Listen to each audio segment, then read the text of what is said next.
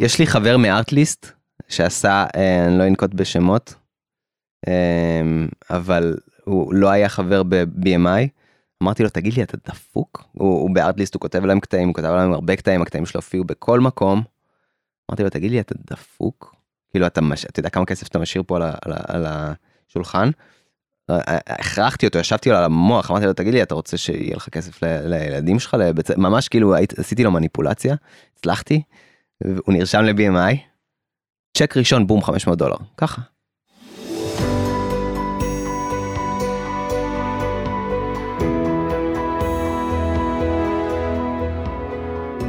להצליח במוזיקה, פודקאסט אופטימי על קריירה במוזיקה, על שיווק למוזיקאים ועל איך לקחת את החלומות שלכם ולהפוך אותם ליום-יום שלכם. עמית ויינר מארח אורחים מוזיקאים, יוצרים ואומנים שמספרים על החיים והבחירות שלהם בקריירה.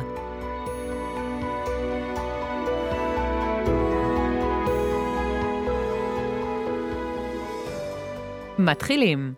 שלום לכל המאזינות והמאזינים, איזה כיף שאתם פה. לעוד פרק של הפודקאסט להצליח במוזיקה. והיום יש לנו אורח סופר מיוחד, למרות שאני אומר את זה בכל פרק, היום זה נכון כפליים. רועי מצ, מה העניינים? מה המצב? רועי, אני אציג אותך, אתה בעצם מלחין ומפיק וראפר בתחום של תעשייה שנקראת תעשיית הסינק, כלומר מוזיקה למדיה, מוזיקה לספריות ולקטלוגים, נכון? זה נכון. ותשמע, זה מעניין שבעצם אתה בינתיים האורח הראשון בפודקאסט מהתחום הזה. למרות שזה תחום שאני עוסק בו הרבה בעצמי, אה, ואתה הראשון מבין הרבה אורחים שכבר אה, מתוכננים להגיע. אז נראה לי שזה יהיה מעולה להפוך את הפרק הזה גם למבוא אה, לתחום הזה בעצם, לכל מי שמתעניין בו. יאללה, בכיף. יופי. אז תספר רגע על עצמך, מה הרקע המוזיקלי כזה, ואיך הגעת בעצם לעשות את, את מה שאתה עושה במוזיקה טריילרים, בסגנון ראפ, mm. נכון? בתחום תעשיית הסינק. כן, מאיפה, מאיפה מתחילים? Uh, טוב, אז uh, גדלתי על מוזיקה שחורה. Uh, בבית תמיד התנגן, התנגנה לי מוזיקה של אריתה פרנקלין, ריי צ'ארלס, כל, ה, כל הדברים האלה. אימא שלי ממש ממש אהבה מוזיקה שחורה. Um, אולי בגלל הרקע שלה, היא כאילו יוצאת טוניס, ואולי, לא יודע, איכשהו, איכשהו זה בדם שלה וריקודים. הסרטון הראשון שיש שלי כ, כתינוק זה אני תינוק, לא הראשון, אבל אחד הסרטונים הראשונים זה אני מחזיק בגדר, בגדר של תינוקות כזאת ורוקד בטירוף, אקסטטי. ראפ. אה, רוקד ראפ, כן. לא, אבל רוקד לאיזה Bee Gees או משהו כזה, אתה יודע, של ה... של ה nineties וזה ממש חמוד ואני חושב שזה ממש מגדיר אותי גם היום. אה, התחלתי לנגן גיטרה כשהייתי בן 12, והתאהבתי בעולם הג'אז והפאנק. אז uh, הייתי במגמת המוזיקה באלון, מגמת מוזיקה. משם, fast forward, אחרי הצבא טסתי לאוסטרליה. התחלתי לעשות beatbox והתחלתי לכתוב שירים קצת בזמן הצבא. התחלתי לעשות beatbox שמה וראפ התחלתי להוציא כזה, להקשיב לראפרים ולהגיד מה שהם אומרים כזה. Um, התחלתי להפיק מוזיקה אחרי התקופת הביטבוקס שנהייתה שלוש שנים. Uh, התחלתי להפיק מוזיקה אחרי שכל זה נגמר. וב-2000, סוף 2015, החלטתי שאני עובר לארה"ב לנסות uh, לעשות את זה בבמות הגדולות ולראות מה אני, מה באמת אני שווה. ומפה לשם חייתי בניו יורק, באוסטין טקסס, בדנבר.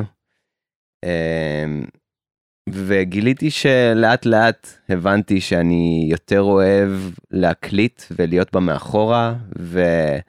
ו... ואהבתי את הזמן הזה, הפיור הזה עם עצמי, הלבד הזה והכניסה לזון הזאתי שאני מאוד אוהב לעשות כשאני עם עצמי לבד בחדר.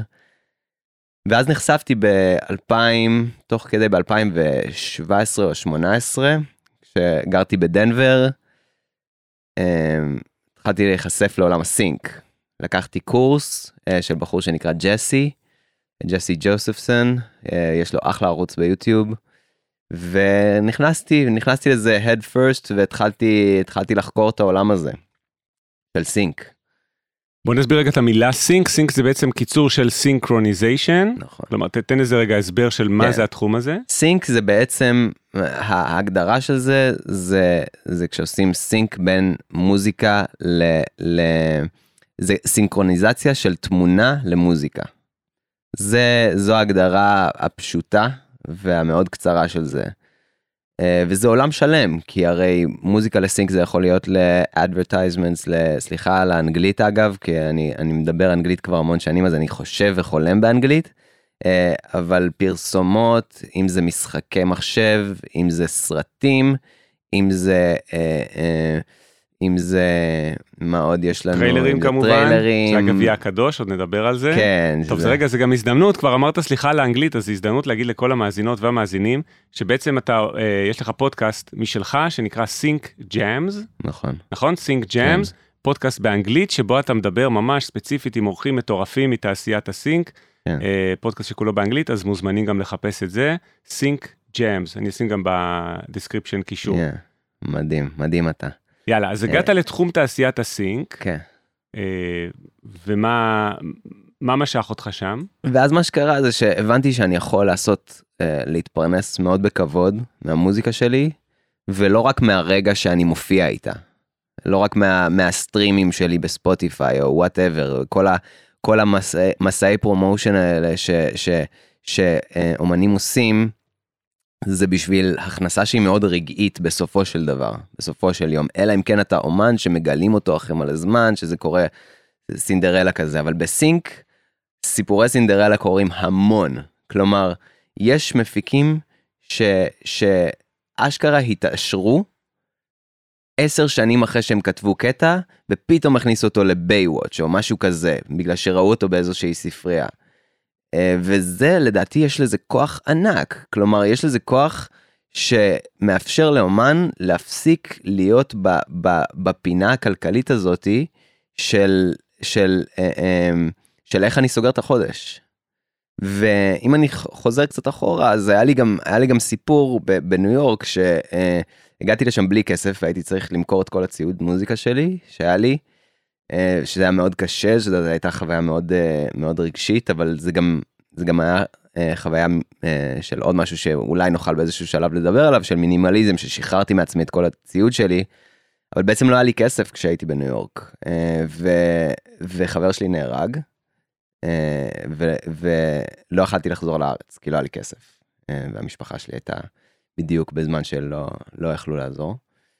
אמ, אז מהרגע הזה כאילו זה הרגע הכי בודד שלי בחיים ואמרתי לעצמי ברגע הזה אני בחיים לא חוזר למצב הזה.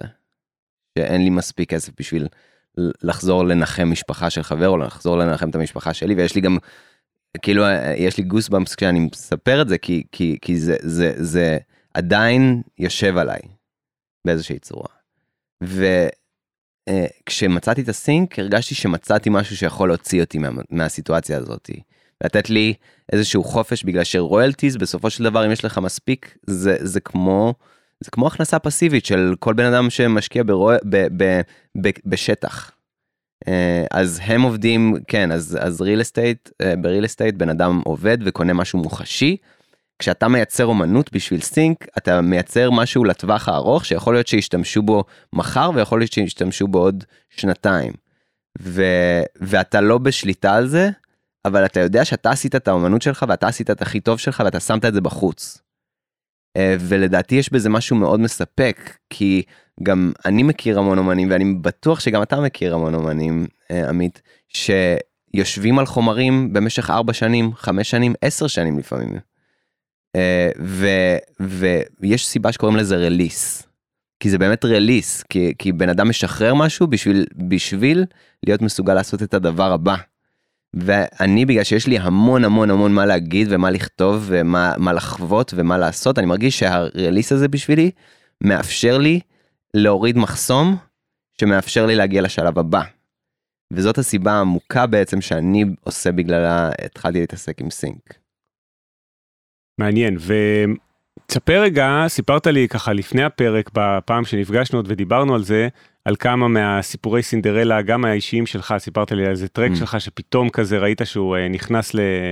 נכון. אה, לדברים, נכון? אז תספר רגע על ההתחלה שלך בתחום הזה ולאן הדברים האלה הגיעו, כי זה באמת סיפור מטורף. אז מה שקרה זה שאני התחלתי, אה, מצאתי איזושהי ספרייה באנגליה, מאוד חמודה. קודם כל אה, עשיתי את המחקר שלי, התחלתי לשלוח אה, הודעות למלא סופרוויזורים. אה, סופרוויזורים למי שלא יודע, אה, זה האנשים בעצם שלוקחים את המוזיקה שלכם בשביל סרט או סדרה, זה אנשים של, שהם מתוך ה... אה, אה, מישהו, מישהו אה, לוקח אותם מתוך התוכנית, אומר להם אתם דואגים למוזיקה שלי, וזה כל המקצוע שלהם.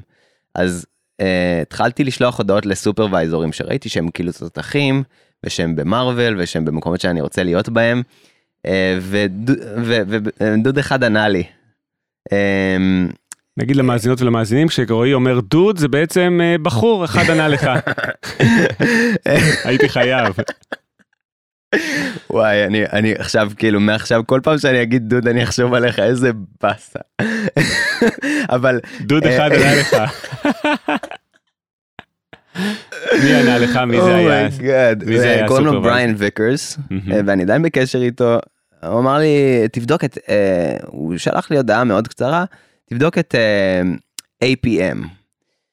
עכשיו אני יודע מה, מה הם אבל מה, ש, מה שלא הבנתי כל כך באותו זמן זה שהם sub publisher מה זה sub publisher זה אולי נדבר על זה קצת יותר אחרי זה אבל כשספריית מוזיקה אה, מוציאה מוזיקה אה, ספריית מוזיקה זה כמו לייבל של sync בעצם. אה, תחשבו על זה שהם יש להם roster של אומנים ו roster של מוזיקה והם מוציאים את המוזיקה והם בעצם הקישור ל supervisor. אז סופרוויזורים אלה ששמים את המוזיקה שלכם בסרט הם לא לוקחים מוזיקה בדרך כלל מהאומן כי אומנים הם אומנים והם לא יודעים אה, לפעמים מה הזכויות שלהם והם לא כיפים לעשות איתם business אז יש ספרייה שהם כמו לייבל כמו שאמרנו שאתם מתחלקים איתם 50-50 והם מוכרים את זה בעצם ל supervisor ולסדרה. עכשיו הבחור הדוד אמר לי שעל ספרייה שנקראת אה, APM כן, שזו אחת הגדולות בתחום. שזאת אחת הגדולות הוא אמר לי לך תחקור אותם תכניס את המוזיקה שלך לשם דבר איתי. אמרתי אוקיי challenge accepted הלכתי חקרתי אותם ויש להם מאות לייבלים ש, שמשחררים מוזיקה דרכם. אה, ומה שקרה זה שהגעתי לספרייה אחת שנקראת ביבליותק זו ספרת, ספריית בוטיק קטנה כזאתי שראיתי שיש פוטנציאל אהבתי מאוד את האתר שלהם אהבתי מאוד את ה art שלהם אהבתי מאוד את ה vibe שהם משדרים אה, וגם ראיתי שיש להם פלייסמנטים שהם, שהם עובדים. אז, אה, אז שלחתי להם הודעה, קיבלתי הודעה בחזרה אמרו וואלה כאילו אה, קודם כל שלחתי להם הודעה עם חומרים שמראה הנה זה מה שאני עושה אה, אלה חומרים שאני חושב שיתאימו לספרייה שלכם. הם קיבלו את זה אמרו לי זה מאוד מגניב נצטרך קצת רוויז'נס וישר ניגשנו לעבודה וזאת הייתה אחת הספריות הראשונות שהגשתי להם שזה היה מאוד מגניב ומאוד נדיר גם אה, לדעתי שזה ככה מאוד מהר הכל קורה. אה, אני שומע על המון אנשים שמגישים להמון המון המון המון המון ספריות ומקבלים אולי כן אחד או אולי תשובה אחת נכון. אבל לי זה יצא טוב. התחלתי לעבוד איתם מיד. עשיתי בשבילם אלבום trap גיטרה. אלבום moody כזה אה, אה, עם גיטרות אה, וביטים ביטים כאלה חריפים קצת אה, מאוד מוזר בקיצור עם קטעי מעבר כזה C פארטים אה, עם מוג... אקורדים מוגדלים ומאוד מוזר. ובלי vocal. בלי. Vocals. אוקיי. אה, לפעמים היה היה כמה עם עם vocal samples כאלה אבל שום דבר שום דבר שהייתי מגדיר כמאוד sync פשוט מה שהרגשתי. באותו רגע גם הייתי מאוד זאת הייתה תקופה מאוד לא ברורה אז אני מרגיש ממש שהוצאתי מעצמי משהו. ועשיתי את ה-EP הזה ואז אה, אה, הייתי צריך הכנסה יותר מיידית אז הלכתי ל... הלכתי ל... ל... לענייניי התחלתי אגב לערוך פודקאסטים זה מה שזה היה המסע השלב הבא במסע שלי. אמ, ופשוט עזבתי את זה לשנתיים שלוש. עכשיו בז- בזמן הזה אני מקבל אה, אני מקבל royalty statements מ-BMI, שזה אה, בעצם ה-Performance Rights Organization, שאיך אומרים את זה בעברית? אה, ארגון זכויות יוצרים בעצם כמו האקו"ם שיש בישראל בישראל יש רק אחד שזה אקו"ם כן שהוא לישראל גם אקסקלוסיבית נכון נכון ובארצות הברית יש כמה BMI, CSAC ואסקאפ. שהם המרכזים אבל יש מלא מלא. בכל אופן אז uh, אני מקבל מהם כל כל רבעון כזה זה צ'ק של 200 דולר שזה גם גם נדיר ארבעה שירים בחוץ uh, בדרך כלל אנשים יושבים על קטלוגים של מאות ואלפי לא ידעתי את זה בזמנו אמרתי טוב שחררתי ארבעה שירים אני מקבל פה 200 דולר זה נחמד. Uh, ואז פתאום התחל, התחלתי לראות 300 דולר 200 דולר 500 דולר כזה כל רבעון וזה היה לי כזה וואו אוקיי זה זה זה השאיר לי את המחשבה בראש שסינק יכול להיות משהו בשבילי. ואז Fast forward 2021 אני אני כבר אה, זה קורונה אני טסתי לבלי אינדונזיה ששם אני גר עכשיו. ומה שקרה זה שאני יושב עם חברה שלי בחדר ואני מקבל statement מ-BMI אני אומר לה וואו זה מרגיש לי מוזר אני לא יודע כאילו זה מרגיש לי מוזר. יש יש לפעמים שהגוף מרגיש מוזר ואי אפשר להסביר למה וזה הרגיש לי מוזר. אמרתי לה יואו זה מרגיש לי מוזר. לחצתי על ה statement אני רואה 4,000 דולר. מטורף. אה, ושוב זה זה זה ארבעה קטעים ארבעה שירים זה לא קורה נכון. להמון אנשים. מה שקרה זה שסדרה צרפתית לקחה את המוזיקה שלי ו, אה, ונגנה אותה כנראה המון בריראנס ובוואטאבר ולוקח ל-BMI בגלל שהם ארגון של הברית אז לוקח להם זמן לקחת את הרויאלטיז שלהם מצרפת ומאירופה ו- וכאלה דברים אז הצטברו 4,000 דולר אצלם ופתאום קיבלתי אותם בבום. ו- וזה היה פעם ראשונה ש... ש- הרגשתי שיש לי קצת חופש כלכלי. אה, ו, וגם חייתי בבלי במקום שהוא שהוא יותר זול אז פתאום מה זה הכנסה לחמש שנים בבלי סתם צוחק. צוחק. עשור. לאנשים שלושה בתים בבלי לאנשים מסוימים אה, לאנשים זה סכום מטורף ואני חושב שזה זה כבר מכניס אותנו לתוך העולם הזה מה שאמרת סוג של הכנסה פסיבית או בעצם הכנסה על משהו שכבר עשית כן.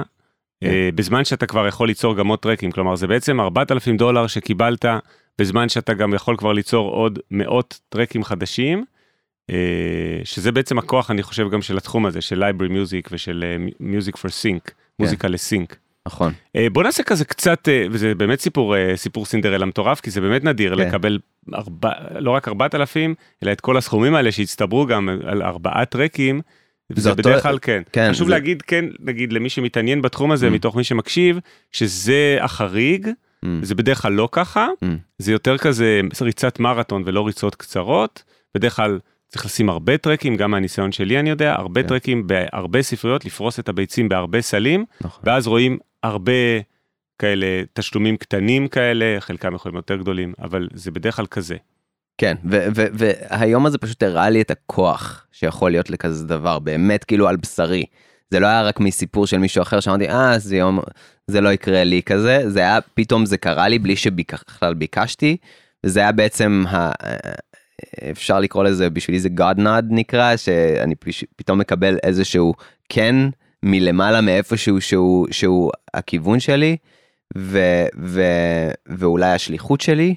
ואני אומר אוקיי אני רץ לכיוון הזה עכשיו ומהיום הזה התחלתי לרוץ בכיוון הזה של של סינק ושל ללמוד מאנשים ושל לקבל מלא פידבק קשה ושל ל, ל, להילחם עם האגו שלי לפעמים ו, ו, וזה פשוט מסע שאני באמת מאחל מאחל לאנשים לעבור אותו. מעניין מאוד. עוד מעט אני רוצה שממש גם ניתן באמת עוד מבוא של התעשייה הזאת ואיך נכנסים אליה ומה עושים ומה הסוגים כל מה שאתה יכול לתת כי כמו שאמרתי זה בעצם הפעם הראשונה שיש פה אורח מהתחום הזה ויהיו עוד ונראה לי שזה מעולה לעשות פה overview שלם של כל הדבר הזה אבל אז תספר מאז אותם ארבעה טרקים ב-APM או ב sub label בעצם בלייבל שנמצא בתוך APM אז מה עשית מאז איזה סגנונות מוזיקליים. אמ, יוצא לך לעבוד בשנים שמאז, באיזה ספריות שמת? ספר קצת על הדברים שעשית מאז ועד היום. אז ככה, אז הסגנון המרכזי שלי היה ניאו סול. לפני שכל ה... לפני כל העניין הטררם הספריות וכל הדברים האלה, הייתי, מהלב שלי יוצא לי, יוצא לי בדרך כלל דברים שהם ג'אזיים ולפעמים קצת מסובכים ולפעמים קצת uh, מסורבלים ו... ו um, וכשהתחלתי להקשיב למוזיקה שיותר uh, סינקית, כאילו של, של, של, של, של סינמטית, פתאום התחלתי להפשיט את דברים. והראש שלי התחיל לראות דברים בצורה שהיא הרבה יותר פשוטה, ואז שאלתי את עצמי, מה אתה אוהב? אמרתי, וואלה, אני מאוד מאוד מאוד אוהב גיבורים. מאז שאני ילד, כאילו תמיד, תראה לי סרט עם גיבור, העיניים שלי דבוקות. דבוקות למסך. לא, לא זז מטר, אין, שום דבר. tunnel vision לתוך המסך, שום דבר, אם תפוצץ לידי טיל, לא, אני לא, לא, לא ארגיש אותו ככל, כנראה. אז, אז התחיל להירקם אצלי הכיוון של מארוול. Uh, שאמרתי לעצמי בואנה כאילו וואו איזה סרט זה נגיד into the spider verse. ואמרתי לעצמי בואנה אני יכול לעשות את זה כראפ כמישהו שעושה ראפ. ואני יכול לעשות גם ראפ מהר ואני יכול לעשות גם ראפ לאט uh, וזה נגיד מה שניו יורק יורק נתנה לי. Uh, שהייתי המון סביב ראפרים ואנשים שהם באמת באמת מטורפים שיכולים לשלוף לך שיר מהראש ברגע. והבנתי שאני יכול להיכנס כאילו אני יכול אה, יש לי יש לי איזשהו אין. אז הדבר הראשון שעשיתי היה אה, להגיש עוד אלבום ל... אה, עוד רעיון לספרייה שכבר עבדתי איתה. שראיתי את ה royalties ממנה אמרתי לו היי, טומי קוראים לו. אמ, אני ראיתי ש, שזה הופיע שה tracks די מצליחים בוא נעשה עוד אלבום. הוא אמר לי יאללה אה, פתח לי פתח בפניי את הדלת שזה גם גם דבר מדהים כי בדרך כלל לייבל שאתה לא עובד איתו חמש שנים זה כזה קצת כמו כמו אקסיט שבא אליך אחרי חמש שנים זה כזה היי מה המצב ו, ו, והוא היה מספיק נחמד בשביל להגיד לי כן בוא נעשה את זה ואז נתתי לו חמש אה, חמישה קטעים. כולם בתים של The Hero's Journey כי אני גם קורא המון המון ספרים שהם אה, שהם מדברים על המסע של הגיבור שהם באמת אה, אה, אה, מסביב לזה ואני קורא המון בודהיזם וסלף הלפ וכאלה דברים אז זה עזר לי לרקום איזשהו סיפור שהוא שלי. ומתוך הקשיים שלי והדברים שאני עברתי בשביל להגיע למקום שאני הגיבור של הסיפור של עצמי אז כאילו הייתי צריך לחפור עמוק וזה גם מחב... חיבר אותי עם אומנות שלי של עצמי. ואחרי הרבה revisions והתחלתי קצת לעשות גרסאות טריילרים אני עושה את זה ב quote unquote כזה במרכאות כי כאילו זה לא היה באמת טריילרים זה פשוט כאילו שמתי קצת כינורות והורדתי את התופים ואמרתי זה טריילר עכשיו אמ, והם זרמו איתי ממש. והוצאנו את האלבום הזה לפני שנה וחצי ואני כבר רואה אגב שהוא בהמון המון מקומות עדיין לא התחלתי לקבל על זה royalties אגב וזה לפני כמעט שנתיים אבל אני רואה שהוא נמצא בהמון מקומות. איך אתה רואה את זה באיזה אתר או יש את אה, איך קוראים להם? TuneSat? כן TuneSat. אז בוא רק נגיד את זה גם לכל מי שמתעניין בתחום הזה תסביר שנייה מה זה TuneSat מה הוא עושה. אז TuneSat בעצם עוקב אחרי המוזיקה שלכם ואיפה היא נמצאת אה, וזה בעיקר בארצות הברית לפי מיטב הבנתי. אני חושב שארצות הברית ואירופה אבל באמת לא ישראל ומזרח תיכון ובטח כן. לא סין ומקומות כאלה. כן. אני חושב שזה ארצות, ארצות הברית ואירופה הוא ממש מראה באתר למי שממש רוצה לדעת הוא מראה את כל הערוצים כן. שהוא בעצם tracking אה, שהוא עוקב אחריהם והוא בעצם מראה שימושים של איפה מוזיקה אה, שכתבת נכנסה אחרי זה, נכון? כן, בדיוק. אז, אז אה, בדקתי בכל אופן, והאלבום הזה נמצא בהרבה, הרבה, כאילו הקטעים, יש כמה קטעים מרכזיים שנמצאים בהרבה מקומות, כבר היה ב-ESPN, ב-BBC, ב-MLB, מייג'ור ליג בייסבול, בכאלה מקומות, פתאום אני עוד לא יודע מה יקרה עם האלבום הזה כן אבל זה נגיד שוב דבר ששחררתי הוא נמצא עכשיו ב-APM ואני מקווה שבעתיד הוא יוכל אה, אה, לתת לי עוד בוסט לקריירה כמו שהאחרון האחרון אה, האלבום שלפני זה עשה אבל מה שקורה מה שקרה זה שהאלבום הזה ייצר בשבילי אנרציה ו, ורצון להתחיל באמת לעשות את זה. ומה זה אומר לעשות את זה? Uh, בשבילי זה אומר שאני מצליח להתפרנס מהעולם הזה. אם זה אומר עם upfront fees, למצוא ספריות שעובדות עם, עם uh, נותנים לכ, לכם נגיד גם 250 דולר, uh, 300 דולר לקטע זה מאוד מכובד. אם אתה uh, עובד עם, עם ספרייה ו, ועושה להם כמה קטעים בחודש והם מסכימים לשלם לך על זה, אז זה כבר אתה צעד, אתה או את, זה, זה, זה כבר צעד אחד קדימה. וזה צעד אחד ל, לעבר באמת פרנסה מלאה ממוזיקה. אה, אז, אז לי זה מה, ש, מה שעלה והתחלתי לעבוד גם עם הרבה, עם הרבה trailer אה, houses. כשנהייתי קצת יותר טוב בטריילרים, שזה מאז האלבום הזה, שנתיים. השנה וחצי האחרונות היו כזה מסע ל, ל, להביא את המוזיקה שלי למקום שאני יכול להגיד שהיא מתאימה לטריילרים. אמ, ואז להתחיל לשתף פעולה, התחלתי לשתף פעולה עם מלא אנשים, אנשים התחילו לגלות את ה vocals שלי. אמ, ועכשיו כרגע זה זה wildfire זה מטורף כאילו אני צריך להגיד לא להמון.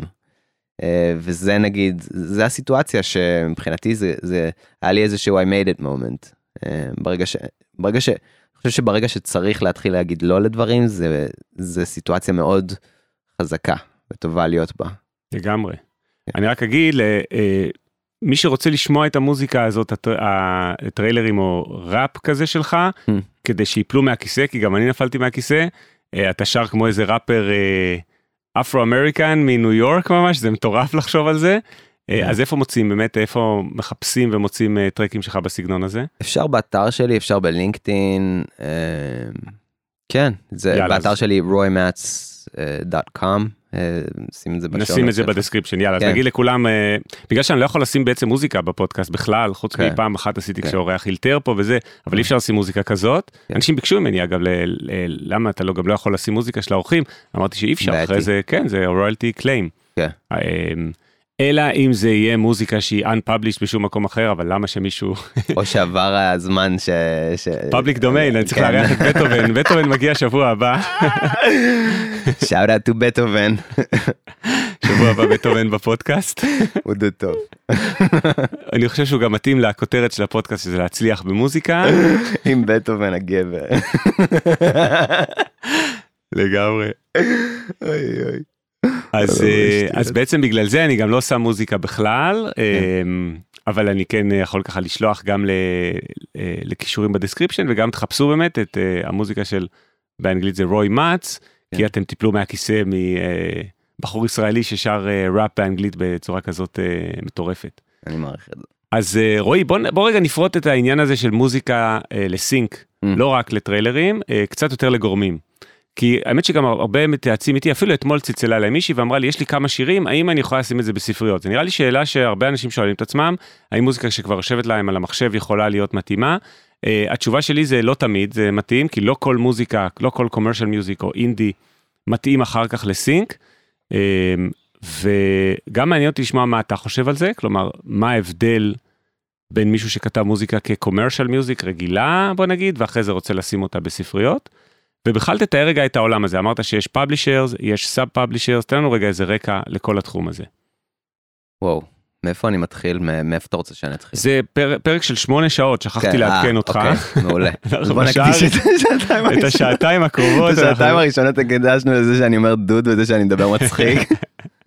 אז מה זה, אבל מה, מה באמת החברות שפועלות בתחום הזה? אז יש ספריות, נכון? לייבלים, מהמם. אמ, אז יש לייבלים שזה שוב הספריות שזאת הדרך הכי common הכי הכי רגילה ש, שאפשר אה, אפשר לעבוד איתם והם עושים pitching למוזיקה שלכם בצורה די אה, רגילה כשהם הם מקבלים בריפים מ supervisors ומסרטים זה תלוי ב, ב, באמת בקשרים של כל לייבל.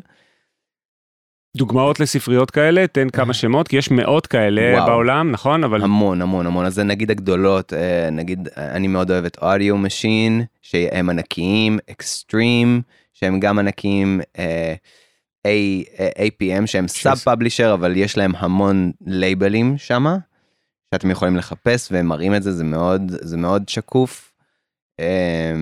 ויש לי יש לי יש את 150. Production Music, שזה בעצם החטיבה של Universal, שאחראית לזה. אני רק אזכיר פה שבאמת באחד הפרקים הקודמים, למי שרוצה להתעניין, אה, היה פרק עם מנכ"ל יוניברסל ישראל, וואו. שזה יורם מוקדי. Nice. אה, אז הוא מדבר גם על התחום הזה, שזה ממש כמו איזה עוד תחום בתוך התאגיד בעצם הכי גדול בעולם שנקרא יוניברסל, okay. אה, להם את התאגיד של ה-production music. באנגלית כל התחום הזה של מוזיקה לסינק, נקרא באמת גם library music וגם production music, זה בעצם שני נכון. שמות זהים. אמרת גם Warner, נכון? כן, Warner, BMG, אה, איזה עוד קטלוגים יש ענקים, תעזור לי פה. אני חושב שאלה הגדולים, כן, כן, אלה הגדולים, סוני, ולסוני בעצם אין production music, אז יש להם את Extreme Music שזה כן. שייך להם, ויש עוד המון המון בעצם קטנים. נכון. נכון? זה ממש מאות של אה, ספריות נכון. כאלה. אז נגיד מישהו שרוצה לשלוח מוזיקה, איך, מה היית ממליץ לעשות? לעשות קודם כל תשיגו רשימה של אה, לייבלים אני יכול לשלוח להם מי, ש, מי שרוצה אתם יכולים לשלוח לי אימייל או לשלוח לי הודעה או לעקוב אחרי הפודקאסט שלי. ויש לך רשימה כבר מוכנה כזאת שעשית? יש לי רשימה של 100 יותר מ-150 לייבלים כאלה. מדהים, מה בקובץ כזה pdf אקסל כן, משהו? כן, כן. מדהים. כזה. ש... טוב, כן, 500 יכולים... אנשים ישלחו לך עכשיו מייל, יש בערך יאללה, בואו, משהו כזה. בואו, אל, אל, אל תפחידו, אל תאיימו. אם אתם באמת רציניים לגבי זה, אז uh, תבואו, אז תבואו ו... ו... ואני אדבר איתכם, אבל... Okay, אוקיי, ואז? מה ש... מה ש... שנייה, אני רוצה לעשות סייד נוט לפני שממשיכים. אנשים שאומרים לך, כי הרי דיברת על בני אדם ששולחים לך, אומרים לך, האם המוזיקה שלי מתאימה? ומה שאני חושב, זה שבכללי, בעולם של המוזיקה, בעולם של הסינק, אם אתם מדברים עם מישהו שאתם באמת תופסים ממנו ורוצים אה, שהוא ייקח אתכם ברצינות, תראו להם שעשיתם קצת research. מה זה אומר? שאל תשאלו אותי אם המוזיקה שלכם מתאימה לסינק. אה, זה, וזה זה, זה משהו שאני אישית חושב, כי, אה, אה, כי אין לי זמן, אין לי זמן להתחיל לחקור את המוזיקה שלכם. מה שיש לי זמן, זה אם אתם אומרים לי, תקשיב, אני חושב שהמוזיקה שלי מתאימה לתוכנית Insecure. כי עשיתי את המחקר שלי, כי אני רואה טלוויזיה, כי אני יודע שהמוזיקה שלי נשמעת כמו המוזיקה שמה. איך לדעתך אני יכול להגיע לשם? זאת כבר שאלה שאני, שיש לי זמן אליה. למה?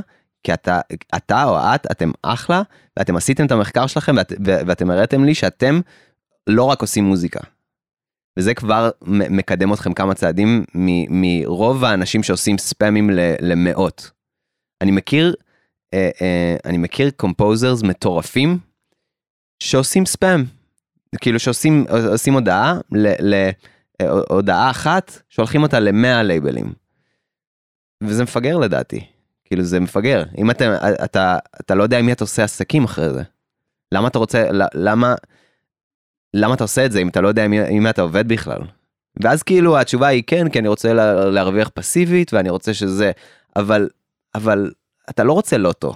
אתה רוצה לדעת עם מי אתה עובד, ואם אתה מנצח, אז אתה רוצה לדעת עם מי אתה מנצח, לדעתי, לפחות. לגמרי, לגמרי. אז אה, תעשו את המחקר שלכם, ולפני שאתם באים לעמית ויינר ולבן אדם ש, שוואלה, יש לו, יש לו ניצחונות רציניים, תעשו את המחקר שלכם על עצמכם.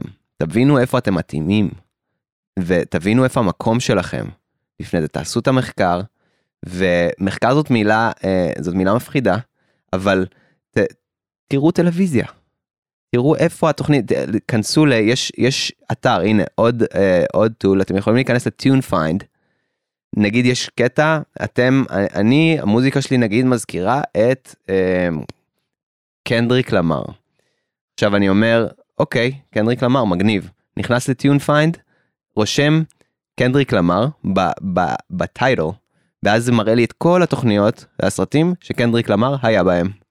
או שאתם נכנסים, שוב, אתם, אתם רואים את התוכניות ואז אתם נכנסים ל-IMDb, רואים אוקיי, מי הסופרוויזור פה, מי זה, מה, מי השחקנים הפועלים.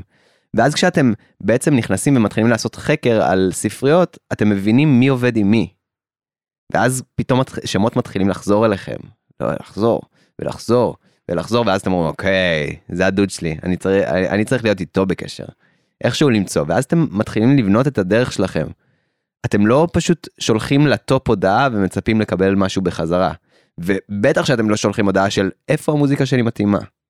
חס וחלילה, אל תעשו את זה, כי אתם תהיו ב- ב- ברשימה שחורה של אנשים. זה עולם מאוד קטן. אמ, אז זאת זאת ככה הצעה זה הסייד נוט שמאוד חשוב לי שאנשים יבינו בעולם הזה זה זה תעשייה מאוד קטנה וצריך לעשות איזשהו וורק ואיזשהו איזה, ולהבין לאיפה אתם מתאימים לאיזה נתיב. אוקיי יש לכם אה, אה, אתם טובים באינדי פופ ואתם יודעים שהלייבל שאתם חוקרים עכשיו עושה היפ-הופ, בום, כבר אחרי שלוש שניות אתם יודעים שזה לא לייבל בשבילכם. שום בעיה. אפילו זה, זה עושה לכם זה עושה לכם סדר בראש. אז בבקשה אל תבואו לעמית ויינר ותגידו לו לאן המוזיקה שלי מתאימה. בטח לא לרועי מצ, אני עוד מוכן לקבל כאלה פניות, הנה עובדה שעניתי לה ודיברתי איתה, אבל, אבל אני מסכים, לא זה היה בצחוק, אני בתכלס אני מאוד מסכים אה, אה, עם מה שאתה אומר. אה, זה, זה בעצם גישה מאוד אמריקאית וטובה אה, לחשוב עליה של אה, לפני שאתה פונה למישהו וכשאתה פונה למישהו לדעת למי פנית ומה הוא בדיוק עושה. נגיד נראה לי שבארצות הברית זה מאוד ברור שאתה תפנה למישהו בין אם הוא מלחין נגיד או ספרייה אחרי שהקשבת למוזיקה לסגנון ואתה גם כותב הודעה מאוד אישית אתה לא כותב איזה משהו גנרי היי נכון אתה כותב הודעה מאוד אישית היי פול הקשבתי למוזיקה שלך, אני חושב שזה, אה, אנחנו מדברים ב-resonated with me, דברים כאלה, אה, וזה נראה לי חשוב ש... אה, להטמיע את הגישה הזאת. לא תמיד אצלנו אני מרגיש ישראלים עובדים בגישה הזאת, וזה, וזה גישה מעולה של לא, לא לשלוח את אותו אימייל בעצם לאף אחד ב copy paste, אלא תמיד לשלוח אימייל שהוא tailor made, כלומר מותאם לבן אדם. וזו גישה בכללי, כאילו אתם עכשיו... אתם מה אתם מוכרים אתם מוכרים משהו שאתם מוכרים אה, אה, אה, אדפטורים של חשמל או שאתם מוכרים פסנתר כאילו אתם צריך להבין שזאת המוזיקה שלכם ואם תבואו ותמכרו את המוזיקה שלכם כאילו זה אדפטורים של חשמל אז יש יש פה בעיה כי אתם כי אתם בסופו של דבר מצפים לקבל חזרה כסף של אדפטורים של חשמל וזה כבר אומר משהו על ה mindset שלכם. יפה. אמ, אז. לא אוקיי אז היינו אז היינו בעצם איך התעשייה הזאת בנויה, שהיא בנויה מספריות גדולות וקטנות יותר. בדיוק. ואז אמרת שלך יש רשימה שאפשר לשלוח לך מייל לקבל כן. אותה, זה רשימה של ספריות פלוס contact אה, או um, לא, אה, יש שם... למרות שבכל ספרייה אפשר למצוא את האימייל אה, להגשה. כן, זה עם אתרים. אז אתם יכולים כאילו אוקיי. לשלוח לי. ורק נגיד שבאמת יש גם את חברת ארטליסט שהיא בעצם גם אה, אחד ה... אחת מהספריות שם. כן. אחת מהספריות אז, ו- וגם אחד הפרקים הקודמים מתראיין פה ה-Head of Music and Sound אה, בארטליסט שזה אורי וינוקור. אה, היה פרק ממש מטורף איתו אז כל מי שמתעניין אה, אז ארטליסט היא באמת ספרייה מסוג אחר תקשיבו לפרק ותראו הוא מסביר גם בדיוק במה הם עושים ובמה הם עשו disruption לתחום הזה. אה, חברה ענקית ישראלית ומאוד מאוד מצליחה באופן בינלאומי. ואז מה קורה אחרי זה? אז נגיד שלקחתי ממך את הרשימה, אני עכשיו אחד המאזינה, המאזינות, מאזינים, אה, לקחתי ממך את הרשימה, מה אני עושה? שולח מייל עם אה, מוזיקה שלי, מה אתה ממליץ לעשות? אז שוב, אה, אה, חקר, אה, וואי, אני, אני, סליחה, אני כל פעם שאני אומר את המילה הזאת, אה, עושה לי, עושה לי, עושה לי חורה, עושה לי קשה, אבל אתם, אתם צריכים להיות בעניין של מה שקורה שם. ואז, שוב, ברגע שאתם רושמים את ההודעה הזאת ואתם רושמים אותה אישית, נגיד, אוקיי, עמית ויינר, אני רוצה להיות בלייבל שלך, קודם כל, תבדקו את המוזיקה של הלייבל של עמית ויינר. דבר שני, אולי תבדקו את המוזיקה של עמית ויינר, ומה הוא, מה, מה, מה הוא אוהב, ומה, מה, תבדקו את האינסטגרם שלו, תבדקו את ה... את ה אתם אוהבים את ה vibe של הבן אדם הזה, כי בכל זאת יש הרבה, הרבה דרכים להגיד את זה היום. דבר שלישי, אם אתם רואים שכאילו עבר, אתם בעצם במקום להיות ה passive, אה, הפסיביים והלוואי שיקבלו אותי, אתם עושים לספרייה שלבי קבלה. אז עכשיו, חקרתם את עמית, עמית נראה אחלה גבר שבעולם, סבבה. אתם ממהרים להכניס את המוזיקה שלכם, אבל אתם ת, ת, תחזיקו עוד רגע אחד. אתם תבואו למישהו שעובד עם עמית, עם הספרייה, עמית זה ספרייה כביכול.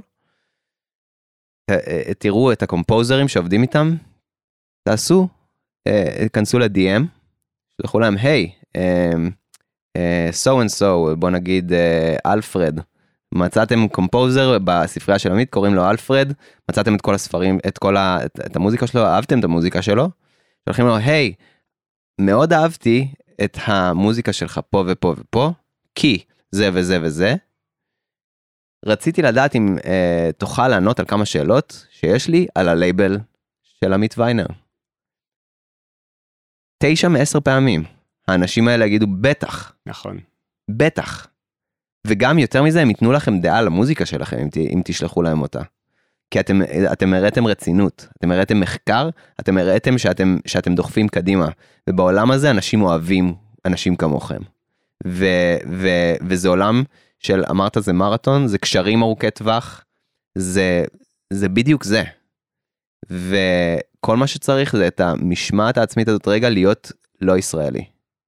מהמם. אמ, טיפ ו- מהמם. בעצם לא לפנות ישר לספרייה, לפני כן לפנות למלחינים שעובדים בספרייה, בדיוק. לקבל עוד רקע, עוד דעה על המוזיקה, ואז כבר לבוא לספרייה כל כך מבושל, שאתה כבר שולח הודעה באמת אה, מותאמת. וזה כמובן אחרי שהסתכלתם, נכנסתם לאתר, ראיתם שעמית ויינר שם, אה, אה, יש לו מוזיקה ביוניברסל, יש לו מוזיקה ב... בספונג'בוב, יש לו מוזיקה בכאלה, אתם מתים על ספונג'בוב, במוזיקה שלכם בול בשביל ספונג'בוב, אה, אה, ואתם רואים שהספרייה עובדת, אוקיי? לכל מי שיש לו ילדים, בעברית זה בעצם בוב ספוג, זה אה. גם אה, עובד טוב. יש את זה גם אצלנו פה בעברית. כן, כן, צעצוע של סיפור, ספוג. מה שלא יהיה, נגיד אתם, אתם אוהבים, אתם אוהבים דיסני, אתם רואים ש, שעמית, אתם אוהבים דיסני פיקסאר, אתם רואים שעמית ויינר שם מלא מוזיקה ב Toy Story 3, ב- ב- ב Soul, בסרטים כאלה שהם של פיקסאר ודיסני, והוא עשה את זה לאחרונה, זה כבר סימן טוב. אתם מסתכלים, אתם רואים שהוא פעיל, שהוא עושה, שהוא מדבר. אה, בדרך כלל סימן ש... אולי הספרייה היא לא הבחירה הנכונה בשבילכם אם, uh, הפוסט האחרון שלהם הוא מ-2017 של וואו הצלחנו להכניס uh, מוזיקה לטייקן או משהו כזה כן. כי, כי, כי זה, זה פשוט עתיק זה, וזה outdated וזה אחד נגיד הסימנים שלי וזה אני זה רק אני. שאני אני רואה נגיד אתר שהוא מאוד ישן או דברים כאלה או שאני לא רואה פלייסמנטים או שאני לא רואה דברים ש, ש, שהסתדרו לי בראש זה הרבה תחושה גם. אז אחרי שעשיתם את החקר הבנתם את הפלייסמנטים הבנתם איפה איפה איפה החברה עומדת עם מי משתפת פעולה כי אם אתם רואים הרבה פלייסמנטים של דיסני אתם רואים שעמית שם מלא מוזיקה בדיסני ופיקסאר אתם מבינים מי האנשי קשר שלו. אז אתם אומרים וואלה הוא שווה לנו. ואז את, אתם שולחים הודעה למפיקים, אה, לכמה מפיקים אגב, הייתי, אני, בדרך כלל נגיד עושה, שולח לשלושה עד חמישה, דרך מאוד קשה, אה, קלה ל, ל, ליצור קשר עם האנשים האלה, זה דרך לינקדאין. אה, מי שאין לו לינקדאין, תעשו, כי זה מאוד לדעתי קריטי לעולם הסינק. אה, לינקדאין זה מעולה, אינסטגרם אתם יכולים לראות, שוב, דרך, ה, דרך הקטלוג, אתם יכולים לראות, נכנסים לקטע, רואים מי הפיק אותו, זה שוב זה יותר יותר פרקטי ויותר uh, ספציפי ואני מקווה שזה יעזור למישהו שמה. Um, אתם שולחים את הארבע חמש הודעות האלה לאנשים. לא שוב אה, אוקיי אולי לא תקשיבו למו, למוזיקה של כולם אבל תגידו להם היי עשיתי קצת חקר על, ה, על הספרייה של עמית. רציתי לדעת uh, לשאול אותך כמה שאלות על העבודה עם הספרייה הזאת uh, זה, זה בסדר? אל תשאלו ישר כמובן זה שוב זה עוד דבר. אל, ת, ת, אל תעשו אסק ישר. תראו האם הבן אדם פתוח לעזור לכם. אה, ואם, ואם לא זה גם בסדר אבל תשע מתוך עשר מהניסיון שלי זה כן. טיפים מהממים וגם לינקדין אני רוצה לה- להדגיש על זה. אה, וזה מעניין לא חשבתי על זה עד היום כמה שלינקדין הוא באמת אה, משמעותי בעולם הסינק כי זה בעצם עולם של B2B הרי גם הספריות עובדות מול businesses הן עובדות מול החברות הפקה ומול הסופרוויזורים ובעצם זה עולם של business to business ובלינקדאין באמת גם נמצאים כל המנהלי ספריות הכי גדולות החל מ... והם כמובן יסכימו גם להיות חברים שלי, כלומר לעשות connection, הם, אה, הם אנשים נורא נעימים ונחמדים כולם, אה, החל מהמנהל של Megatrax בארצות הברית ושל APM, כולם ממש בלינקדאין והם אה, כל הזמן מפרסמים דברים שהספריות שלהם עושות, אז נראה לי שזה גם דרך להבין מה קורה, אה, לעקוב אחריהם או לעשות להם פשוט connection, לעשות להם reaction לפוסטים שלהם, להגיב להם, לקרוא מה שהם מעלים. הם מעלים הרבה פעמים גם על אה, כזה industry trends, כל מיני דברים שקורים בתעשייה, שאולי תכף נדבר גם עליהם, כל מיני דברים שקשורים ל-AI Generated Music שעכשיו אה, הוא מאוד חם. אז אה, נראה לי שלינקדאין זה באמת הכלי בתחום הזה של sync. אתם רושמים חברה? אתם רואים את ה people בחברה? אתם רואים לפחות חמישה אה, מפיקים בדרך כלל אם זאת חברה של יותר מארבעה אנשים אתם תראו אתם כאילו רושמים נגיד אני רוצה לרשום עכשיו נגיד יש ספרי הטריילרים שאני עובד איתה שנקראת קרומה. Uh, איך איך התחלתי לעבוד איתם בעצם. ברגע שהתחלתי הגעתי לנקודה שאמרתי בואנה אני מפיק מספיק טוב בשביל טריילרים וכבר אמרו לי את זה אז חיפשתי אה, רשמתי קרומה ראיתי את כל האנשים שעובדים שם התחלתי מה זה כל זה לא כולם יהיו שם אבל אני רואה ראיתי שם לפחות איזה עשרה קומפוזרים שלחתי לכולם הצעת חברות הסתכלתי על מה הם עובדים ואז שלחתי להם הודעה כל אחד בנפרד אה, הודעה ושוב כולם ענו לי. אה, שזה ריישיו מטורף לדעתי נכון. וזה ו, וזה פרגון מטורף וזה באמת כאילו זה untapped industry שהרבה אנשים הרבה אנשים לא יודעים עליה בכלל ואני ו, ועכשיו השאלה הבאה היא אני חושב לנגיד מישהו שהוא אומן או אתה אומר אתה אתה את את אומרת לעצמך. אני אומנית אני רוצה שהמוזיקה שלי תישמע גם על ידי אנשים הלייבלים האלה הרי הם לאו דווקא מוציאים את המוזיקה שלכם לספוטיפיי או נכון, כאלה דברים. נכון. ואתם רוצים עכשיו ואתם אומרים אוקיי עשיתי אלבום אה, אינדי אה, אינדי אה, לא יודע מה אינדי רוק ואני רוצה שיקשיבו לאלבום שלי עכשיו. זה, זה, אני רוצה שגם יקשיבו לו. אז יש גם אה, איזשהו אזור אני לא רוצה לעשות פה יותר מדי בלאגן אבל אני הולך לעשות קצת בלאגן כי זה נקרא agencies, sync agencies, שהם בעצם הם כמו ספרייה, אבל הם פחות אקסקלוסיביים, כלומר הם, הם לוקחים אקסקלוסיביות לכמה שנים, הם לוקחים לכם את ה-publishers share, שזה בעצם ההפצה. Uh, יש את ה-publishers ואת ה-writers share. ובעצם עם ספרייה מתחלקים 50-50. עכשיו, עם agency זה גם דומה, רק ש-agency בדרך כלל יש להם uh, פרק זמן. שאתם עובדים איתה, איתם עליו.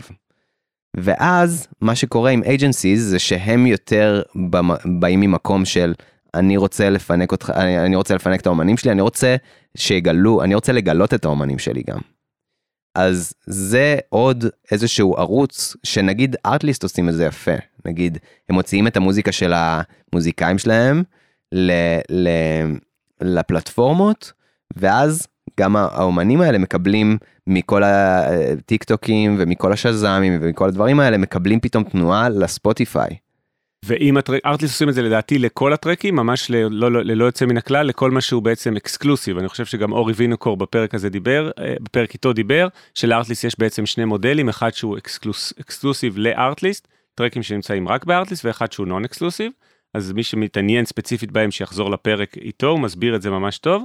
וכל הטרקים שהם ב exclusive מה שנקרא Artlist Original שגם אני עובד שם בעצמי את כולם הם מוצאים לספוטיפיי וחלק אה, מצליחים להגיע למיליוני הורדות ואז אתה בעצם מקבל כפול כפול כפול כלומר אתה מקבל גם על השימושים אתה יכול לקבל גם אה, ממש את ה royalties מספוטיפיי וכמו שאתה אומר יכולים להגיע וזה קורה כל הזמן יכולים להגיע לך אנשים ששמעו את המוזיקה בספוטיפיי בין אם רוצים להשתמש בטרק הזה או שתכתוב להם מוזיקה בסגנון.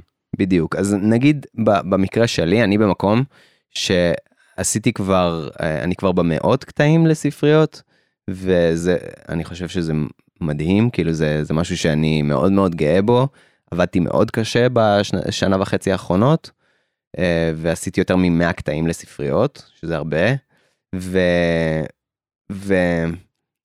עכשיו אני באיזשהו שלב, באיזשהו מעבר בעצמי, שאני רוצה שבעצם אה, אה, יגיעו אליי לקוחות גם וגם, כלומר גם מהעולם של ה sync וגם אנשים ששמעו את הקול שלי ב, ב, בסרטים או whatever, וגם אנשים ששמעו את הקול שלי בספוטיפיי ורוצים להקשיב למוזיקה שלי. אה, אז זה הכיוון נגיד שלי, ושוב, זה עניין של אה, אה, מחקר, נגיד יש agency אה, um, שאני מאוד אוהב, נגיד שנקראים Position Music, שהם הם מאוד, הם תותחים, הם מ-LA, יש להם roster של אומנים, ויש להם A&R, אה, יש להם הכל. הם, הם ביחד עם לייבל שנקרא הייב, שיותר עושה את העניין של האומן, אבל הם ממש, הם דוחפים את האומן דרך sync, וזה, זה, זה אייג'נסי בעצם. מה הכוונה בדוחפים את האומן דרך סינק? לא הבנתי. אז נגיד, אוקיי, ליזו, מה, אה, אה, הרבה דברים אה, קרו עם ליזו, כן, היא, היא כאומנית, היא עלתה, עלתה, עלתה, אבל גם מה שקרה, שהמוזיקה שלה התחילה לצוץ בהמון פרסומות, בסרטים, כי זה מאוד, זה, זה מוזיקה שגורמת לך להרגיש. ואז מה שקרה, שיזום, בום, חזרה לספוטיפיי, ואז בשביל אומן, זה לא רק leverage, זה כאילו מכירים אותך יותר עכשיו, כאומן, אותך, כאומנית. עכשיו, את גם מרוויחה כסף מהבקאנד. אוקיי, ספוטיפיי זה לא, אפשר להגיד שזה לא כסף מטורף מטורף, אבל וואלאק, זאת, זאת אחלה של תוספת קטנה למשכורת, זה אחלה של בוסט, זה, mm-hmm. זה יפהפה, וזה יכול להיות גם פול טיים בסופו של דבר, זה, זה משהו שלא, לא, לא, אסור לזלזל בו. ואז בסופו של דבר, מה שאני אומר זה שכל ה... העניין הזה שעם agencies שהם דוחפים אותך כאומן, גורם לסיטואציה שכאומן או כאומנית את פתאום יכולה לעשות, ה-negotiation שלך יכול להיות על סכומים הרבה יותר גבוהים, כשנייקי באים אלייך. כי את לא אומנית שאף אחד לא מכירה והם יכולים ל... ל את מי שאת. לגמרי. ויש לך את המאזינים שלך פתאום, ויש לך את, ה, את הקהל שלך, ואת מייצגת אינדפנדנס, uh, uh, והם צריכים אותך, אז במקום עשרת אלפים דולר הם ייתנו לך מאה אלף דולר לקמפיין, ואני לא צוחק, זה המספרים. אה, אז, אז כן, אז... אה, אה, כלומר בעצם יש את הלייבלים עצמם שבהם אתה שם את המוזיקה ויש agencies שמייצגות אותך כאומן לתקופת זמן מסוימת לצורך sync ואז אתה חותם איתם על איזה טווח זמן כלשהו שהם עושים pitching, כלומר exclusively, כן. exclusively, מוכרים את המוזיקה שלך ללייבלים בעצם, הם הופכים להיות מתווך בינך לבין הלייבלים, או בינך ישירות בינך לבין... לבין... בינך לבין אדידס. אה, ישירות למותגים ולסופרוויזורים, אוקיי. בדיוק. בלי צורך ב... ב... בספרייה בעצם. וגם לפעמים הם לוקחים פחות מ-50 אחוז. Mm. זה נגיד, זה, זה מאוד מאוד נייס. מעניין. אמ, שוב זה עוד לא אזור שיצא לי לעבוד בו אה, לעבוד איתו הרבה אני אני מאוד אה, חדש שם mm-hmm. אבל אני יודע על אנשים שעובדים ככה ו, ומצליחים גם לקבל אחלה של של הכנסה משם. מה מעניין מאוד. אני רוצה שבגלל שאמרנו כבר שהפרק הזה גם יהיה מבוא uh, library music 101 אני רוצה שעכשיו נצלול לעניין של התשלומים בעצם הכסף בתחום הזה שכבר הזכרנו אותו כמה פעמים אני רוצה שרגע נסדר אותו. ואני רוצה להגיד לך קודם כל שמה שאני מאוד אוהב אצלך זה שברור שאם אתה חי באינדונזיה אתה טיפוס מאוד רוחני. לא יכול להיות שהיית בוחר לחיות בבלי אה, אם היית רק חומרי ודיברת על בודהיזם ועל כל מיני דברים כאלה מיינדפולנס הזכרת כמה דברים כאלה שלא בטוח שנספיק לגעת בהם בפרק הזה אולי בשעה התשיעית. anyway מצד אחד ממש מרגישים את העניין הזה של ה... אה, שאתה עושה גם את המוזיקה מבחינת אומנות ומבחינת אה, המון חיבור לפנימי, להשראה, וזה לא משהו שאתה עושה אותו כזה אך ורק בשביל כסף. ומצד שני, נראה שאתה ממש שולט בכל העניין הביזנסי פה, ואתה כזה ממש מאזן בשני הדברים האלה, שלדעתי הוא הכרחי, ואני חושב שגם כל אורח בפודקאסט דיבר על זה עד כה, אה, שאני חושב שכל מישהו שהוא בתחום הזה של תעשיית המוזיקה, בתחומים השונים, משלב בין השניים האלה. כלומר, אם אתה קיצוני רק לאחד מהם, אז תהיה איזושהי בעיה בתחום הזה של עולם המוזיקה. אני חושב שזה בעיקר לתחום, לצד של האמנות. אה, זאת תהיה בעיה. כי אם אתה מצפה שייכנס לך מזה, ובלי בעצם לגבות את זה באיזשהו ידע, ש, שנותן לך, שנותן לך כלים להתמקח ולהיות, אה, נגיד כ, כ, אני חושב שנגיד כ- כישראלים, כיהודים, יש לנו איזשהו פור, אנחנו רגילים להתמקח, אבל אנחנו קצת, יש לנו גם את החוצפה שצריך לאזן. נכון. אמ, ש- שאני לא יכול פתאום עכשיו להגיד ל... לא יודע לאיזה לאיזה לקמפיין הראשון שאני עושה לא אני לא אני לא לא לוקח עשרת אלפים דולר אני לוקח רק מאה אלף דולר כי אז הם יגידו פשוט טוב אלף אה, עליך לא לא לא צריך אותך. כן. אמ, להבין את הבלנס שמה. וכי אנשים בדרך כלל שהם יותר ביזנס אוריינטד הם הולכים פשוט להיות סופרוויזורים או הם הולכים להיות בעלי לייבלים או הם אין להם בעיה. כאילו הם כבר יש להם את ה... את ה יש להם את ה vision של איך לעשות מזה כסף. הבעיה היא כשאתה אומן ואתה מצפה שזה יהיה ה-thing שלך בלי לגבות את זה בשום ידע. ככה נוצרים סיפורי אבל ובאסה. אז מעניין שיורם מוקדי, מנכ"ל יוניברסל ישראל, אה, אמר ממש ביטוי יפה באנגלית שהולך איתו כל הקריירה, שזה, אני לא זוכר את הביטוי באנגלית, אבל הוא אמר צניעות מכבדת. כלומר, והוא אומר את זה בתור אחד שבאמת היה בתפקידים מאוד מאוד בכירים ונמצא בתפקיד בכיר מאוד בלייבל, בתאגיד הגדול בעולם, צניעות מכבדת. כלומר, מצד אחד אתה יודע מה אתה שווה, אתה, ומצד שני אתה באיזושהי צניעות ומכבד גם את הצד השני. אתה כן עושה את המשא ומתן, אבל אתה לא גובל בחוצפה הישראלית. תגיד רועי, אז תסביר לנו מה הם, אה, אמרת כבר, הזכרת לאורך השיחה עד כה, שיש בעצם שלושה, אפשר להגיד, סוגים של תשלומים אה, בתחום הזה, נכון? יש את מה שנקרא upfront, כלומר מישהו שמשלם לך רק על עצם זה שהטרק נכנס לקטלוג, יש אחרי זה את הסינק עצמו, כלומר את החצי אה, מתוך השימוש, ואמרת שיש גם royalties, נכון? שזה back-end royalties, איפה שבעצם בתוך ה-PRO. תן לנו רגע את ה-overview של הדבר הזה. שזה, רגע, ו, וגם יש buyout. נכון. שזה דבר אה, אחר, שזה יותר העולם של הטריילרים.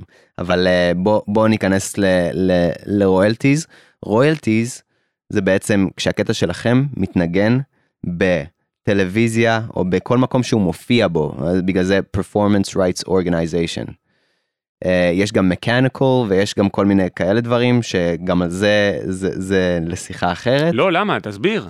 היום אנחנו סוגרים את כל הפינות אמרתי לך אני מקווה אני אה, נגיד... אני יכול להגיד אז בתור על, mm. על אקו"ם ישראל שבטח רוב המאזינים בינתיים אה, חברים באקו"ם יש בעיה עם אקו"ם בכל מה שקשור למוזיקה שמנוגנת בחו"ל אמרתי את זה גם באחד הפרקים הקודמים כל מי שמכוון לתחום הזה של ספריות כדאי לצאת מאקו"ם. לפחות uh, לתחום הזה של ה-performing rights. אקו"ם כן מייצג גם את המקניקל, לא כל ארגון בחו"ל מייצג גם את המקניקל, הזכויות המכניות, אבל אקו"ם, uh, הם גם יגידו את זה, אם, אם תשאלו אותם, קשה להם לאסוף כשמשהו קורה ביפן, רוב הסיכוי שזה או יגיע בשוטף פלוס ארבע שנים, זה משהו ששמעתי שקרה, או לא יגיע בכלל. אז בוא תסביר כן, אז יש את ה-performing right רויאלטיז, כלומר תמלוגים שזה, של זכויות יוצרים. כן, שזה בעצם כשהתוכנית שלכם מופיעה בטלוויזיה, ב, ב, בכל, ה, בכל המקומות, בנטפליקס, בכל המקומות שהמוזיקה שלכם יכולה להופיע בהם, סדרות, פרסומות, כאלה דברים. אה, זה תלוי מתי, זה תלוי לכמה זמן, זה תלוי בהמון המון המון המון המון דברים.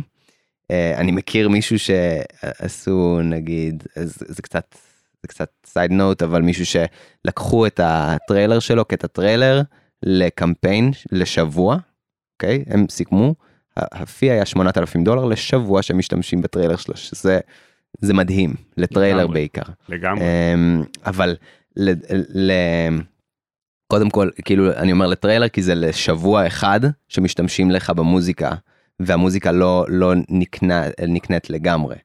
אז אמ, שזה זה ביי אאוט. אבל, אמ, ותגיד לי אם אני אתפזר פה יותר מדי אגב כי אני נוטה לעשות את זה כשהמוח שלי הולך לכל מקום. אבל אה, מה שקורה זה שהמוזיקה שלכם מופיעה ואז היא מופיעה עוד פעם ועוד פעם ועוד פעם ואז נצברים נצברים לכם תשלומים מכל מיני מקומות אה, שיכולים לשלם לכם אה, אה, 15 סנט ויכולים לשלם לכם גם 500 דולר. אה, זה תלוי מתי ואיפה זה המון אה, יש, יש פה המון המון המון אספקטים. אנשים שאני מכיר שיש להם המון המון קטעים למשל הם מקבלים statement מ-BMI או, או ASCAP או PRS. של ספר עב כרס. ספר, ספר 300 עמודים לפעמים. כן.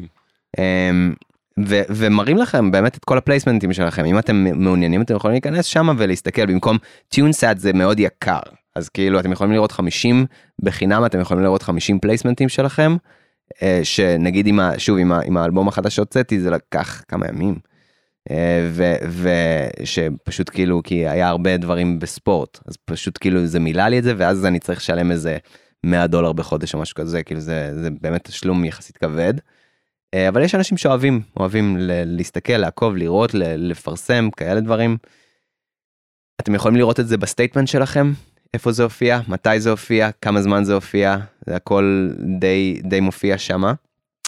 עוד דבר אם אתם חברים באקו"ם ואתם רוצים לעשות עוד uh, עוד membership uh, מומלץ לי הומלץ על ידי מישהו מאוד מאוד uh, חכם לקחת ללכת ולעשות ממברשיפ עם עם עם ארגון כמו גיימה שזה בגרמניה שהם אוספים worldwide royalties וגם אוספים לכם את המקניקלס גם worldwide. BMI ואזקאפ הם מאוד טובים לאזור ארצות הברית. אה, אז זה מה שאני עושה זאת האסטרטגיה שלי שאני אה, עושה את BMI לארצות הברית גיימה ל-worldwide חוץ מארצות הברית וקנדה. אה, ואז מה ש... BMI בעצם אוספת לי לאזור הזה גיימה עוזרת לי, אה, לוקחת לי לאזור הזה וגם את המקניקל שלי worldwide. אה, וזאת אסטרטגיה שלי לדעתי אה, אופטימלית בגלל שאתם גם מקבלים יותר צ'קים בשנה. אתם מקבלים את הארבעה מ-BMI ואז אתם מקבלים עוד אה, ש... לדעתי זה ארבעה או שישה שזה מעניין כל חודשיים לדעתי mm. מגיימה. ואז יש לכם עוד נתיב הכנסה בעצם כאילו זה לא באמת אבל זה עוד אבל זה כן באמת. זה עוד... BMI לא אוספים מקניקל? לא. זה הסיבה ש... אוקיי, לא ולא. גם אסקאפ לדעתי לא אוספים מקניקלס. האמת שזה הגיוני. גם PRS באנגליה UK אז הם לא אוספים את המקניקל יש להם את הארגון השני שבאנגליה שאקו"ם בישראל אמרנו כן אוסף גם וגם וכמו שאמרת בעצם אפשר לעשות כל מיני סוגים של החרגות זה נקרא. כלומר אתה יכול להיות נגיד לדוגמה איך שזה אצלי זה אני ב-PRS Worldwide ונשארתי בישראל רק עם אקו"ם. רק לצורך ישראל. גם לא יודע איזה פטריוטיזם שאקו"ם זה ישראל גם יש את בית היוצר וגם יש, אה, לא יודע, לפעמים כל מיני הטבות ליוצרים, וגם אקו"ם זה אקו"ם, אז בכל זאת, לצורך ישראל אני כן עדיין באקו"ם. אז יש באמת, אה, זה טיפ מעולה שנתת, שיש, אה, זה נשמע כמו מלא ניירת, ואני כבר מכיר את כל המוזיקאים שחוששים מהניירת, אבל בתכל'ס זה לא. זה באמת, זה שעה וחצי של עבודה, שזה כמו למלא דוח שנתי למס הכנסה שכולנו עושים. יש לי חבר מארטליסט שעשה, אני לא אנקוט בשמות, אבל הוא לא היה חבר ב-BMI. אמרתי לו תגיד לי אתה דפוק הוא, הוא בארטליסט הוא כותב להם קטעים הוא כותב להם הרבה קטעים הקטעים שלו הופיעו בכל מקום. אמרתי לו תגיד לי אתה דפוק כאילו אתה מש... אתה יודע כמה כסף אתה משאיר פה על, על, על השולחן. הכרחתי אותו ישבתי לו על המוח אמרתי לו תגיד לי אתה רוצה שיהיה לך כסף ל, לילדים שלך לבצ... ממש כאילו היית, עשיתי לו מניפולציה הצלחתי. הוא נרשם ל-BMI. צ'ק ראשון בום 500 דולר ככה. אחרי שנסיים את ההקלטה תספר לי מי זה אני סקרן סגור. אבל לא פה on the record ויש, עוד, ויש הרבה יותר יש, יש אנשים עם הרבה יותר אני בטוח. שמע זה טיפ מעולה ואני שמח שגם אה, זה בא ממך כי גם אני אמרתי את זה באחד הפרקים אז באמת כשהמוזיקה היא אה, בעיקר circulating מנוגנת ונמצאת בחול אז אקו"ם פשוט לא עושה עבודה מספיק טובה ונראה לי שהם אפילו לא יעלבו הם אומרים את זה בעצמם. כן, נכון. לא, לא נראה לי שהעלבתי את אקו"ם בעניין הזה. אוקיי, ואמרת שגם יש את הדבר הזה שנקרא up front, אז תסביר קצת עליו. buy-out. אוקיי. מדברים על buy-out, שזה נגיד, אמ, אוקיי, את זה עושים נגיד הרבה בפרסומות. אה, אתה עושה, אה, אה, אתה עושה מוזיקה לפרסומת, כשאתם מגיעים לאיזושהי רמה, וגם כשאתם יכולים ברמה שלכם, להתחיל לחקור סוכנויות פרסומות, כי זה כסף יותר מיידי, וזה גם אחלה של סכומים יכול להגיע. אם הסוכנות כמובן אוהבת אתכם ונותנת לכם עבודות. אז הם בפרסומות הם הם אה, אה, אה, ישלמו לכם שוב זה נגיד מהניסיון שלי אני יודע שסוכניות פרסומות עובדות ככה הם נותנים לכם אפפרונט של זה יכול להיות נגיד ב, עם הסוכנויות שאני עובד איתם אני אתן לכם גם מספרים כי אני יודע שמספרים זה חשוב אז נגיד 300 עד 1000 דולר ייתנו לכם וזה רק ה demo fee. עכשיו הם נותנים לכם בריף אה, של buy-out שהם אומרים לכם אוקיי זה אה, אה, קמפיין לאדידס 30 אלף דולר אם אתם מקבלים את זה. אבל אתם מתחרים. אתם מתחרים עם עוד כמה חבר'ה זה לפרסומות ספציפית. וגם לטריילרים אגב custom custom trailers ש, שנותנים לכם אתם צריכים לסובב את זה בזמן הכי מהר שאתם יכולים לתת להם את המוצר הכי טוב שאתם יכולים ואז אה, הם בעצם עושים board meeting מראים כל קטע עם התמונה עם, ה, עם, ה, עם הפרסומת מוכרים את זה לחברה הם עושים pitch לחברה. אה, וזה נגיד זה buy out אז הם, הם, הם משלמים לכם נגיד אתם מצליחים לקבל את זה קיבלתם את ה... 30 אלף דולר זה הרבה זה זה זה בקצה היותר גבוה לדעתי 30 50 אלף דולר זה הקצה היותר גבוה אבל היה לי שנה שעברה פתאום כאילו יום עבודה שקיבלתי עליו 6,000 דולר. כאילו בגלל ש, ש, שאהבו את הקטע שלי הם, אה, הם, זה היה קטע שהתחרתי עם עצמי, שזה היה מאוד מגניב, כאילו זה היה מאוד אה, כזה רגע מאוד, אה, מאוד כיפי. ו, ו, ונתתי להם את המוצר הכי טוב שיכלתי, בום, 6,000 דולר ליום עבודה. שזה משהו שלא ראיתי בחיים עד אז. אמ, אז הם משלמים לכם על זה וזהו, אתם לא רואים מזה רויאלטיז יותר. כן. זה לא רשום על שמכם, לא שום דבר, אתם מקבלים את הסכום שלכם, הולכים הביתה, מקבלים את זה לבנק בשוט... לא יודע, זה יכול להיות אחרי 90 יום, זה יכול להיות גם אחרי חצי שנה. כלומר זה ממש למכור את המוזיקה עצמה ולא בדיוק. את האישור שימוש במוזיקה, זה לא licensing the נכון. music, זה ממש selling the music, buy out מלא. לגמרי. אה, מי שזה מפריע לו מבחינת האגו, זה הקטע שלי, אני רוצה שזה, אז זה לא בטוח שזה מתאים לו, כן. אבל זה ממש למכור את המוזיקה כמו עבודה, work for hire כזה, מה בדיוק. שנקרא שנקרא גם בחוזים בדרך כלל, אתה פשוט מוכר את המוזיקה כולה. נכון. ובעולם הטריילרים זה נגיד יכול לסדר לכם down payment לבית לפעמים, כאילו, ואני לא מגזים. זה, אני מכיר אנשים שזה מה שעשה להם שבוע, שבוע שעבר, דיברתי עם מישהו שקיבל trailer placement של 80 אלף יורו. אמ, וזה דוד כמוני, כמוך, לא מישהו, כאילו, דוד שעבד קשה, בחור שעבד קשה, והגיע לזה, אבל, אבל דברים כאלה קורים, והם קורים הרבה, ויש אה, הרבה כסף בתעשייה הזאתי, ו, ומגיע לכם, מגיע לכם לעשות את הכסף הזה, פשוט צריך, אה, צריך להתחבר לאנשים נכונים, וצריך לעשות, אה, לעשות צעדים בשביל להיות, אה, אה, להיות בן אדם שמרוויח. אתם רוצים להפוך בעצם לבן אדם שמרוויח את הסכומים האלה. אה, וזה לא סותר להיות אומן לדעתי. שמע, זה משפט מצוין, ממש אני אגזור אותו, אה, משפט מעולה לסוף הפרק, אני אגזור אותו לטיזר של ההתחלה שאני אוהב לשים. הוא גם היה אופטימי, הפודקאסט הרי נקרא להצליח במוזיקה, פודקאסט אופטימי, אה, והוא גם היה כזה עם הרבה, אה, אני חושב, אה, השראה לאנשים שיקשיבו. תשמע, רועי, אה, אנחנו כבר יותר משעה פה, הזמן טס.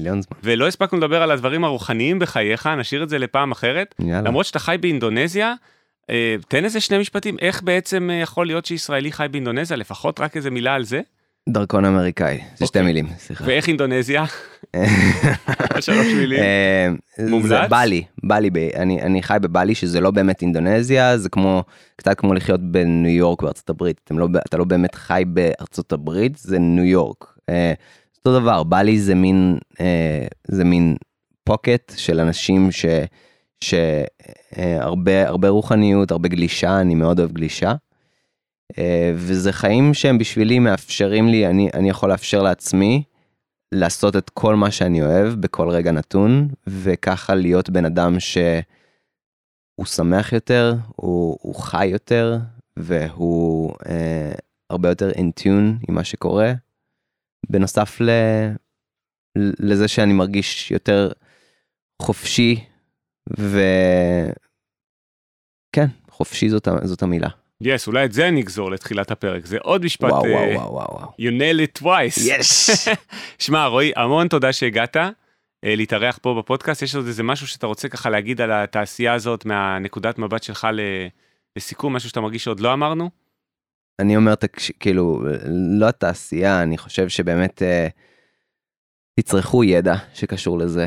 ת, תקשיבו לפודקאסט של, של עמית אם אתם רוצים לקבל אה, אה, השראה, אה, ואם אתם רוצים ל, ב, להיכנס לסינק ולעולם הזה, אתם יכולים להקשיב לפודקאסט שלי, וככה גם אתם יותר תבינו על העולם שלי. ו... ופשוט זה שאתם פה ואתם מקשיבים, זה אומר עליכם משהו, אז שתבינו שאתם נכנסים לאחוז מאוד קטן אם הקשבתם עד לפה, ו... וזה אומר שאתם אתם מאוד קרובים לבעצם לממש את עצמכם. יס, תודה רבה. רועי? אני אגיד גם תודה רבה לכל המאזינות והמאזינים על ההקשבה, אה, היה פרק באמת מהמם, אה, ואם הגעתם עד לפה, סימן שגם אתם נהניתם, והדרך להראות את זה, יכול שלא שמעתם את זה עד כה אף פעם ממני, למרות שאני אומר את זה בכל פרק, זה לעשות follow לפודקאסט, והכי חשוב לעשות לו uh, rate, דירוג. Uh, כשמדרגים uh, פודקאסט, אז הולכים לעמוד הראשי של הפודקאסט, אי אפשר לעשות את זה מהעמוד של הפרק. והדרך היחידה לדרג זה לתת חמישה כוכבים, כל דירוג אחר ספוטיפיי לא יסכים לקבל. בטלפון גם, במק- בטלפון זה, זה לדעתי רק במובייל אפשר לתת. אז, אה, נכון, אבל זאת הייתה כמובן בדיחה, אפשר לדרג את זה כראות עיניכם, אבל עדיף לתת חמישה כוכבים. בטח, ובאפל פודקאסט אפשר אפילו לכתוב review, נכון. כלומר ממש ביקורת מילולית, מוזמנים אה, לכתוב את זה, אני קורא את כולן. יאללה, אתם יכולים לפנות אליי גם בכל שאלה שיש לכם בלינקדין, פייסבוק או באימייל שלי, וכמובן לקרוא עוד תוכן בבלוג שלי, מלא אנשים מגיעים אליי גם מהבלוג, אה, או דרך הפודקאסט, ופונים אליי בכל מיני שאלות, כמו אה, האם המוזיקה מתאימה לסינק וכולי. אני תמיד אוהב לקבל שאלות ולקבל פניות כאלה. תודה שהקשבתם, נתראה בפרק הבא, יאללה ביי.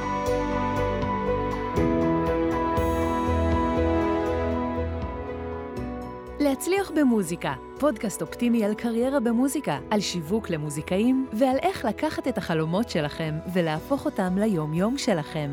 עמית ויינר מארח אורחים מוזיקאים, יוצרים ואומנים שמספרים על החיים והבחירות שלהם בקריירה.